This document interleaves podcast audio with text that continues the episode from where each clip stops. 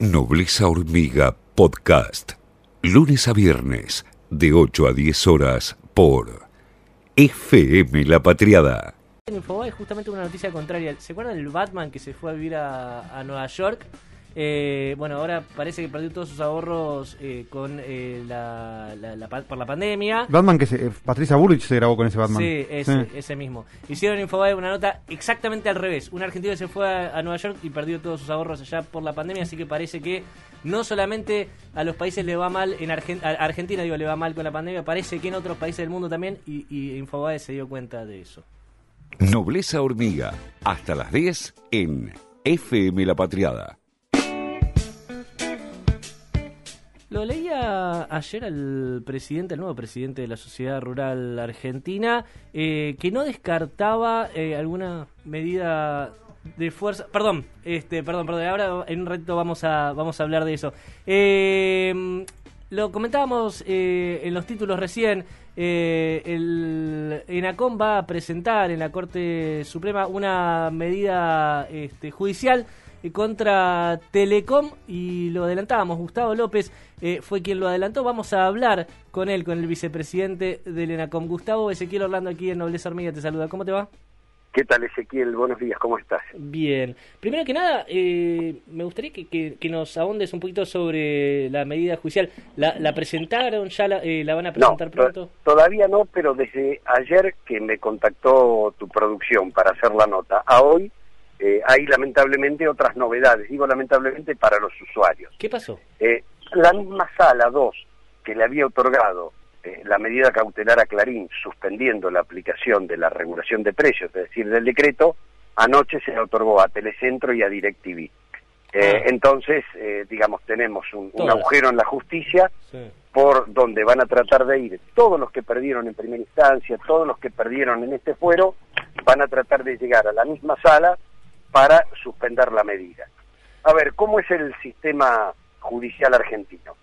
Cuando una Cámara de Apelaciones saca una sentencia, en este caso es una sentencia eh, eh, provisoria porque se trata de un amparo, solo rige por seis meses, no es una sentencia definitiva, no es sobre el fondo de la cuestión.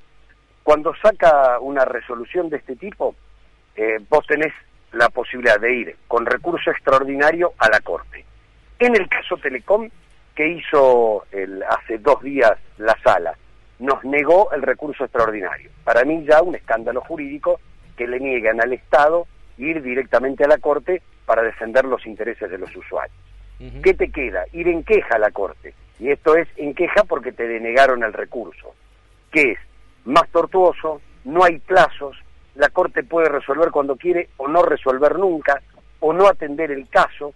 Es decir, que las grandes empresas han encontrado en una sala de la ciudad de Buenos Aires, por dos jueces contra uno, la posibilidad de cobrar lo que quieran eh, aunque el decreto está vigente, que fue ratificado por una ley y que eh, no fue declarado inconstitucional. O sea, hay Digo, dos jueces, ahora- hay dos jueces, perdón, eh, Gustavo, hay dos jueces que están pasando por encima de un decreto nacional y están dándole vía libre a todas las empresas de telecomunicaciones que quieran para violar un decreto que tiene fuerza de ley.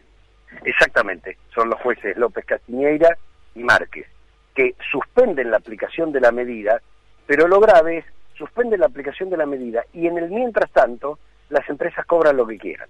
Entonces, vuelvo a repetir, nos, el presidente de la Nación sacó un decreto de necesidad de urgencia, el decreto 690.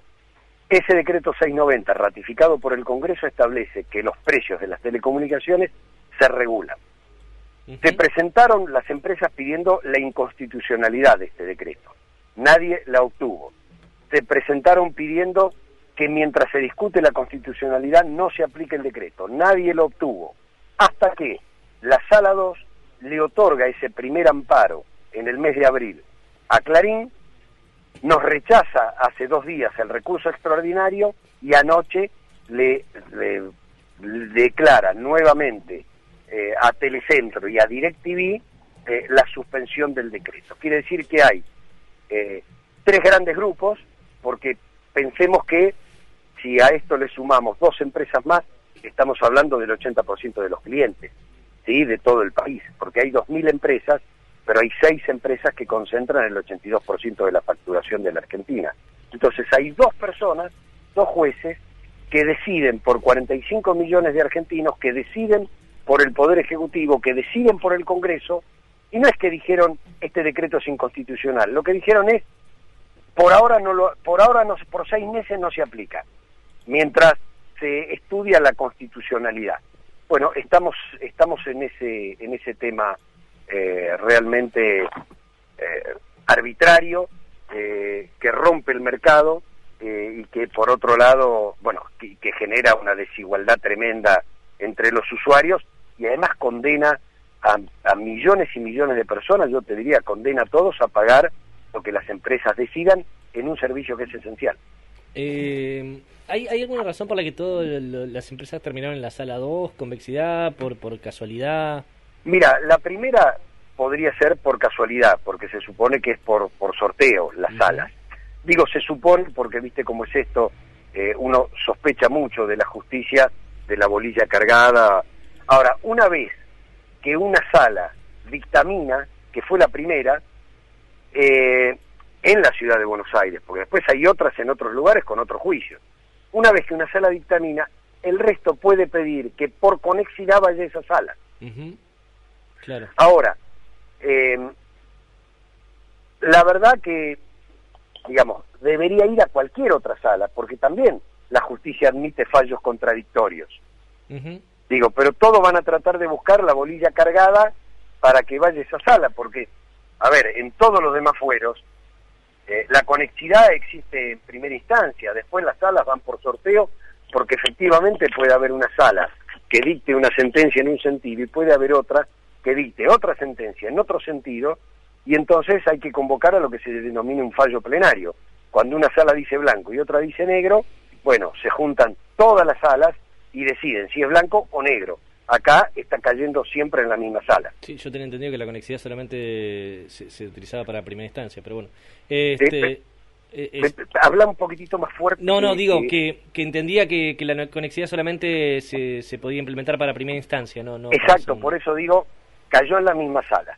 Claro. O casualidad cayó en la misma sala. ¿Qué hace ahora, digo, los 45 millones de usuarios? ¿Qué pueden hacer ahora que las empresas le, pueden cobrar lo que quieran? Todas las, grandes empresas de, Internet, de televisión, de telefonía.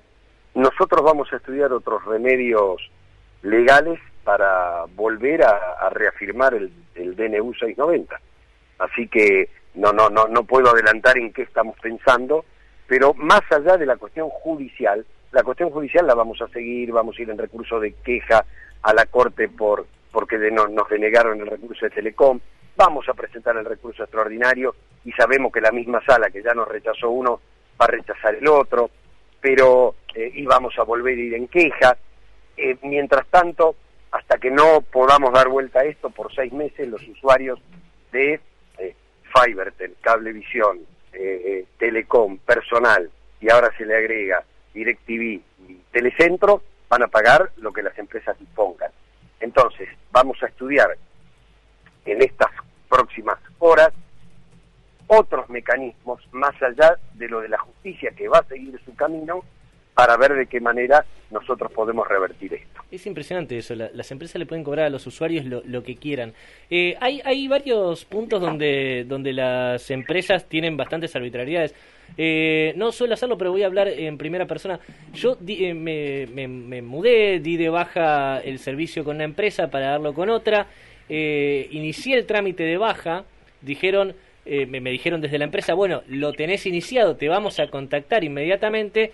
Pasó más de una semana, todavía no me contactaron, o sea, yo sigo pagando por el servicio que di de baja. Bueno, una, una de las cosas que, a ver, yo creo que hay que encontrar otros remedios por ejemplo, uno de los remedios que aplica la provincia de Mendoza desde hace años es tener un fuero especial que depende de la Corte de Mendoza, eh, un fuero rápido, expeditivo, que resuelve estas cuestiones de defensa del consumidor.